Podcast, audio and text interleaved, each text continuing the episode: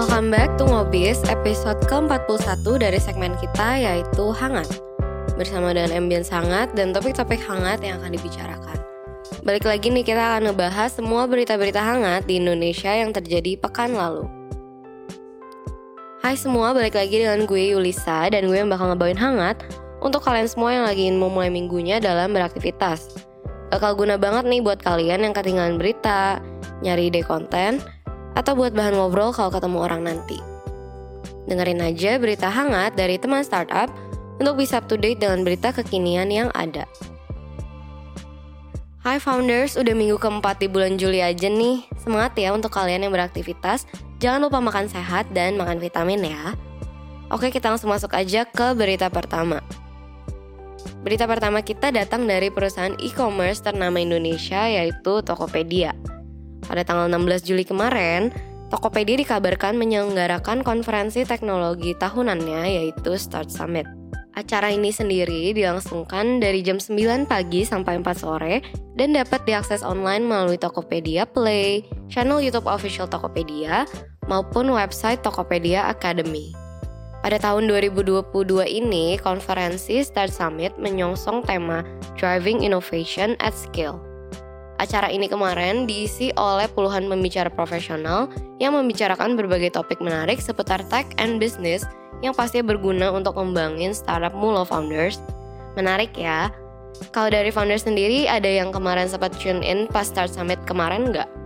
Kalau yang belum sempat nonton, coba pantengin deh website Tokopedia Academy untuk update-nya. Berita kedua lagi-lagi datang dari kasus COVID-19 di Indonesia yang kembali meningkat.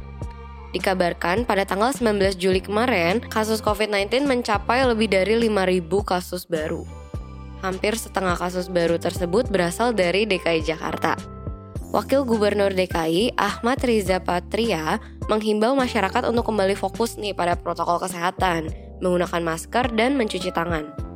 Masyarakat juga dihimbau untuk segera melakukan vaksin booster untuk memperkuat imunitas tubuh. Nah, founder sudah pada vaksin booster belum?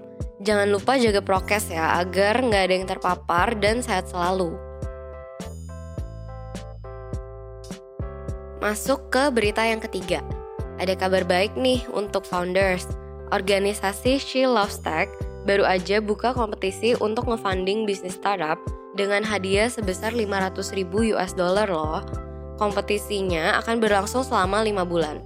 She Loves Tech menerima pelamar dari 70 mancanegara tahun ini.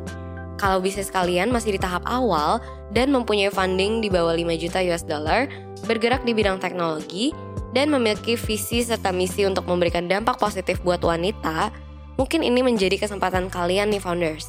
Gimana? Tertarik gak untuk daftarin bisnis startup kalian?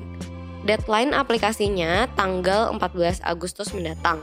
Dan kalau tertarik, langsung aja cek website She Loves Text ya. Oke, dan untuk berita terakhir datang dari perusahaan penyedia digital payment gateway asal Indonesia yaitu Doku yang dikabarkan melakukan akuisisi nih kepada platform digital payment Malaysia Senang Pay. Salah satu alasan keputusan debut ekspansi Doku di Malaysia ini dikarenakan adanya kesamaan pasar dan kultur antara Indonesia dan Malaysia – serta banyaknya pekerja migran dan pelajar Indonesia di Malaysia yang menjadikan Malaysia pasar yang ideal nih untuk ekspansi pertamanya Doku. Wah, congrats ya Doku. Semoga dengan adanya debut ekspansi sampai ke Malaysia ini dapat memotivasi founders juga nih untuk semakin semangat dalam memperluas bisnis kalian.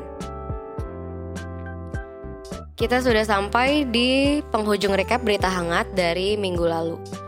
Kalau founders punya berita-berita hangat lainnya, boleh nih DM kita di Instagram at teman startup untuk diangkat dalam berita hangat minggu depan. Stay tuned for next week's berita hangat. See you soon and stay safe.